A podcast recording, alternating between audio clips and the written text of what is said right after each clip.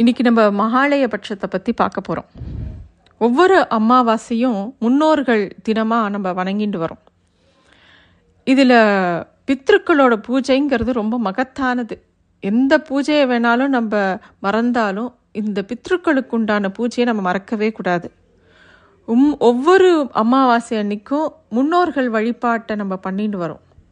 ஆனால் வருஷத்தில் ஒரு பதினஞ்சு நாட்கள் முழுசாக இந்த வழிபாட்டுக்கே ஒதுக்கி வச்சுருக்காங்க பெரியவங்கெல்லாம். அதுக்கு மகாலய பட்சம் அப்படின்னு பேர். இந்த மகாலய பட்சத்தன்னைக்கு நிறைய சிறப்பான விஷயங்கள் இருக்குது சரி மகாலயம் அப்படின்னா என்ன அப்படின்னு பார்த்தோன்னா சூரியனும் சந்திரனும் ஒன்றை இணையிறனால தான் அமாவாசை அப்படின்னு நம்ம சொல்கிறோம் சூரியனை பித்ருக்காரகன்னு சொல்லுவோம் சந்திரனை மாத்ருக்காரகன்னு சொல்லுவோம் ஜாதக ரீதியாக இது ரெண்டுமே ரொம்ப பிரதானமானது. இவங்க நிலையை வச்சு தான் ஒருத்தரோட வாழ்க்கையோட நிலையே சொல்ல முடியும். அது மட்டும் இல்லாமல் சூரியனை ஆத்மகாரகன்னும் சந்திரனை மனோகாரகன்னும் அந்த ஜாதகத்தில் சொல்லுவாங்க. இவங்க இணையிற நாள் தான் அமாவாசை அன்னைக்கு நம்மளோட முன்னோர்களை நம்ம நினைக்கணும். அமாவாசைகளில் மூணு அமாவாசைகள் ரொம்ப முக்கியம். ஆடி அமாவாசை தை அம்மாவாசை மகாலய அமாவாசை இந்த ஆடி அமாவாசை தை அமாவாசை ரெண்டுமே தக்ஷிணாயன தொடக்கத்துலேயும் உத்தராயண தொடக்கத்துலேயும் வரும். இந்த அமாவாசைகளுக்கு ரெண்டுத்துக்கும் நடுவில் வர்றது தான் மகாலய அமாவாசை முக் இது ரொம்ப முக்கியமானது. இதை மறக்கவே கூடாது. மகாலயம் அப்படின்னா பெரிய கூட்டம் அப்படின்னு அர்த்தம். இது ஏன் இவ்வளோ சிறப்பானது அப்படின்னா ஆடி அமாவாசையும் போது பித்ருக்கள்லாம் அந்த உலகத்துலேருந்து இந்த நில உலகத்துக்கு கிளம்பி வரலாம் இந்த பித்ருக்கள் உலகங்கிறது உடம்பை விட்டு போன ஆன்மாக்கள் தங்களுக்கு வேற ஒரு பிறப்பு கிடைக்கிற வரைக்கும் இருக்கக்கூடிய இடம். இந்த பித்ருகோ பித்ரோகம் எங்கே இருக்குது அப்படிங்கிற ஒரு கேள்வி இருக்குது பூமிக்கும் அந்தரிக்ஷத்துக்கும் நடுவில் இருக்கிறதா பாகவத புராணத்தில் சொல்லப்பட்டிருக்கு.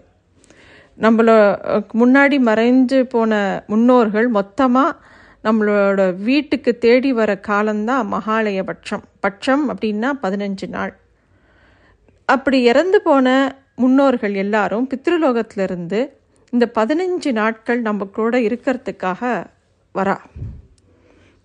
இந்த மாதிரி முன்னோர்களை தமிழில் தென்புலத்தார் அப்படின்னு குறிப்பிட்றான்.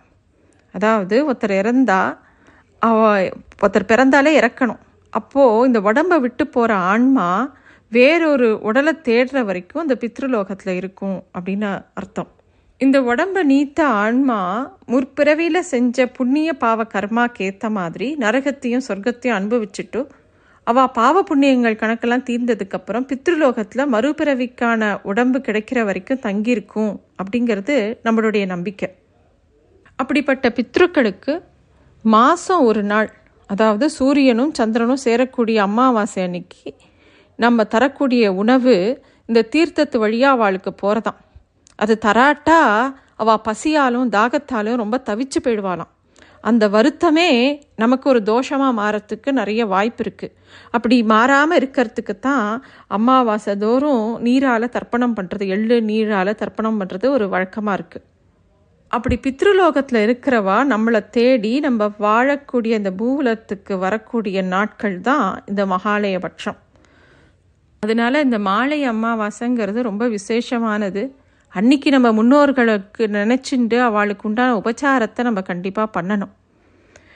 இந்த ஆடி அமாவாசைக்கு தான் தான் வாழ்ந்த குடும்பத்தை தேடி அந்த பித்ருக்கள் வரதாகவும் மாலை அமாவாசை காலத்தில் இங்கேயே இருக்கிறதாவும் தை அமாவாசைக்கு பூலோகத்திலேருந்து புறப்பட்டு திருப்பியும் பித்ருலோகத்துக்கே அவள் திரும்பி போயிடுறதாவும் ஐதீகம்.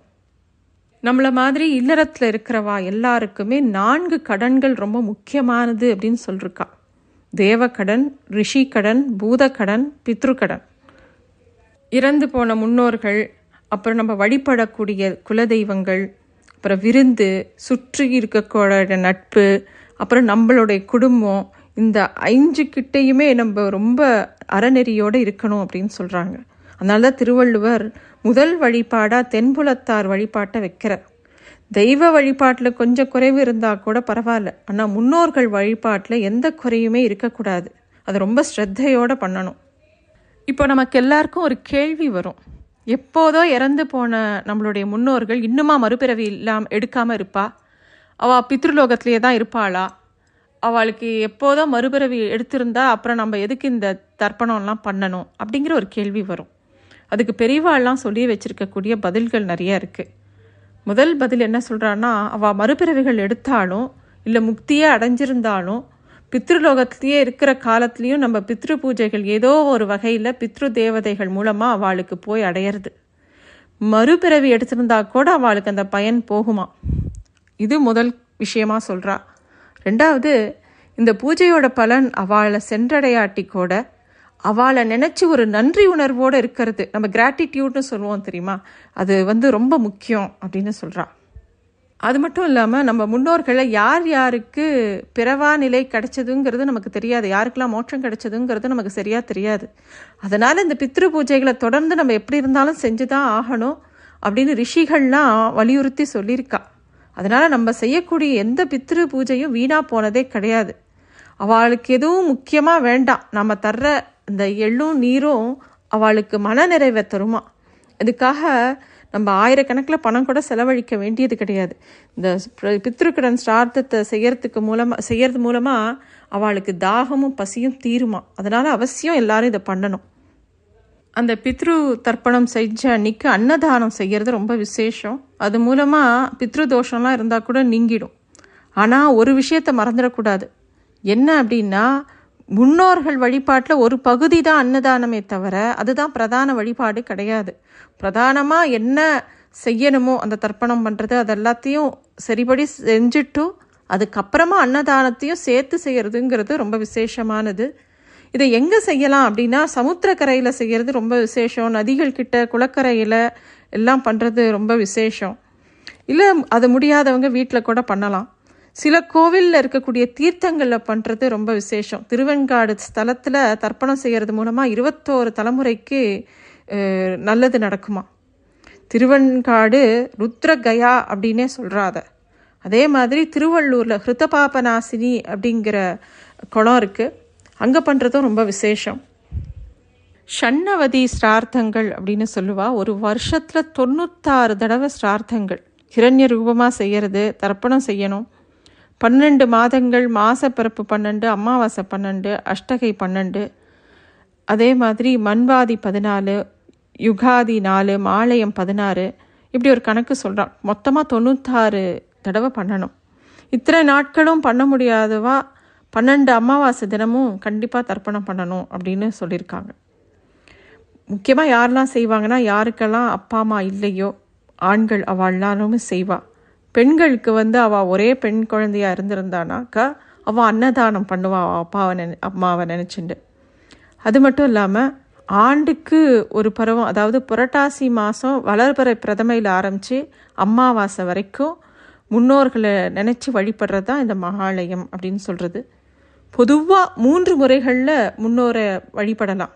ஒன்று வந்து எள்ளும் தண்ணீரும் விட்டு தர்ப்பணம் பண்ணுறது இன்னொன்று ஹிரண்ய ஸ்டார்த்தம் அதாவது நம்ம முன்னோர்களாக யாரையாவது பாவித்து அவளுக்கு பாத பூஜை பண்ணி தட்சணை கொடுக்கறது.